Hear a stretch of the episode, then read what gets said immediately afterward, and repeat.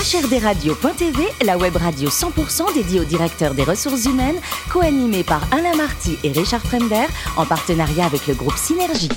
Bonjour à toutes et à tous, bienvenue à bord de HRDRadio.tv. Vous êtes 12 000 DRH et dirigeants d'entreprise abonnés à nos podcasts. On vous remercie d'être toujours plus nombreux à nous écouter chaque semaine et vous pouvez réagir sur les réseaux sociaux, notre compte Twitter, HRDRadio-du-bas TV. À mes côtés, pour co-animer cette émission, Sophie Sanchez, directrice générale du groupe Synergie. Bonjour Sophie. Bonjour Alain. Et Richard Fremder, rédacteur en chef adjoint de HRDRadio.tv. Bonjour Richard. Bonjour à tous. Vous êtes naturellement optimiste, Richard, ou pas? Oui, oui, je sais Matin, pas. si- midi et soir, en toute saison? J'essaye, je sais pas si c'est un compliment, mais en tout cas, oui, oui. je- En tout cas, notre invité, lui, va pouvoir répondre à la question, puisque nous recevons Jean-Luc Udry, qui est conférencier en optimisme opérationnel, et auteur d'un quatrième livre, L'optimisme opérationnel, vaincre l'adversité aux éditions Maxima. Bonjour Jean-Luc. Bonjour. Alors, vous êtes parisien, vous avez une maîtrise de gestion, IMBA aux États-Unis et au Japon. Vous reprenez l'entreprise familiale à 27 ans. Dans quel domaine? Dans le domaine de la restauration, nous sommes vé- Aveyronnais d'origine et donc Oula. les brasseries à Paris, c'est un petit peu notre fief. Ça rigole pas. Et c'est là que j'ai pu faire mes premières armes d'entrepreneur. Et alors là, c'est là que vous avez croisé aussi ceux qui savent, les donneurs de leçons, qui vous disent mais ça ne marchera jamais, mission impossible. J'étais en poste dans une grosse société américaine, Ariel, Pampers, si ça vous dit quelque chose. peu. Et puis je voyais que mes parents n'osaient pas trop me dire que leur affaire allait un petit peu moins bien qu'à l'habitude. Elle était où l'affaire? Dans le, dans le 7e arrondissement de Paris. C'était chez les riches, c'est bien ça. Voilà, on dira. Et oui, c'est ça. en liquide à l'époque dans les brasseries, ça représentait combien Je vois euh, absolument pas de quoi vous parlez. Absolument pas. Vous êtes vraiment avéronné, quoi. Voilà, c'est ça. Richard, oui. Et du coup, et du coup, en effet, donc j'ai quitté mon emploi pour reprendre cette société dont tout le monde, sans aucune exception, tous les hommes de l'art, tous les sachants disaient que c'était euh, terminé, mort, enterré.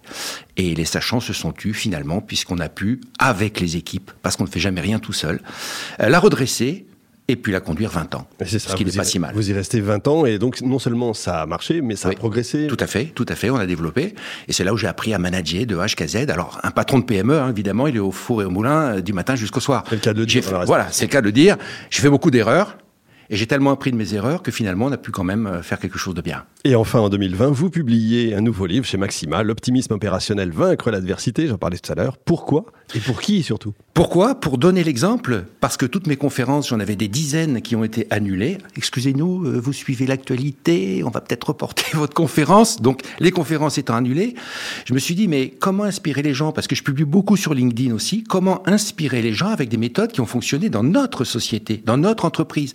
Pas de l'optimisme qui tombe du ciel, de l'optimisme pur et dur, du vrai, de l'opérationnel. Et bien, je me suis dit, puisque je ne peux plus donner de conférences pour le moment, je vais écrire un livre. Et ce livre fait un carton précisément parce que il y a des clés qui nous ont permis à nous euh, de remotiver les équipes, de recréer du collectif, de penser autrement les choses et finalement de réussir là où tout le monde disait que c'était impossible. Sophie Alors vous êtes comment... comment Vous êtes optimiste Vous voyez le verre à moitié plein ou vide Non, je suis plutôt optimiste. Plutôt optimiste. Comment se concrétise euh, en entreprise l'optimisme? Des attitudes, des comportements, euh, des attitudes personnelles. On a confiance en soi. On arrête de se lamenter comme en ce moment. Ce discours anxiogène est insupportable. Dans mes conférences, je rencontre forcément beaucoup de DRH et beaucoup de collaborateurs. Et je vois, il y a, y a une scission entre ceux qui sont naturellement optimistes, mon Dieu, ça va passer, et puis ceux qui s'inquiètent vraiment. Mais ils s'inquiètent vraiment parce qu'ils n'ont pas réfléchi au collectif, ils n'ont pas réfléchi à ce que c'est que vraiment le management, ce que c'est que souder des équipes. Donc l'optimisme que j'appelle opérationnel, c'est vraiment reprendre les choses à la base, recréer du collectif, penser les choses autrement, avoir confiance en soi et en l'avenir. Et surtout arrêter ce discours catastrophiste. Nous ne, nous ne vivons pas une tragédie. Nous vivons une épreuve collective. Et on sort d'une épreuve collective par une mobilisation collective. Mais cessons de, cessons de crier à la tragédie, en tout cas à ce stade. mais, mais ça s'apprend parce qu'on on disait à l'instant que c'est- c'est c'est aussi un trait de caractère. Est-ce que ça s'apprend les- Je ne crois pas tellement au trait de Ouais, caractère. Je suis un pessimiste chronique. Si vous m'aviez connu, j'ai fait un, un- un- comment dirais-je, un ulcère à l'estomac à l'âge de 20 ans, tellement j'avais peur de pas arriver, de faire Vous ceci, de étiez timide? Vous étiez timide? Euh, pas spécialement timide, j'étais juste anxieux. Et, donc, et donc j'ai appris justement grâce à l'adversité, grâce aux erreurs commises, à, me forger un optimisme qui tient la route. Je ne suis pas optimiste par principe. Ça veut rien dire d'être opti- optimiste par principe. Je suis optimiste parce que j'ai su mettre en place dans ma tête les bons outils. Et les diffuser aux équipes. Et c'est comme ça qu'en entreprise, les conférences servent à ça. On donne des outils aux gens pour que finalement ils reprennent confiance en eux et relativisent les choses et repartent sur le bon pied. Voilà comment ça se concrétise en entreprise.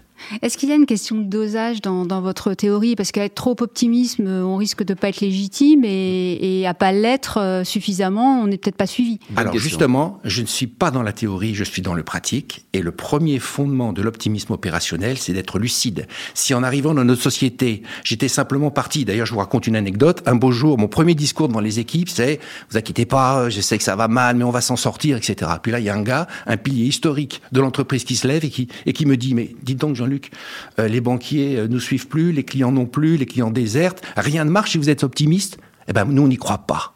Et il m'a démoli devant des dizaines de personnes.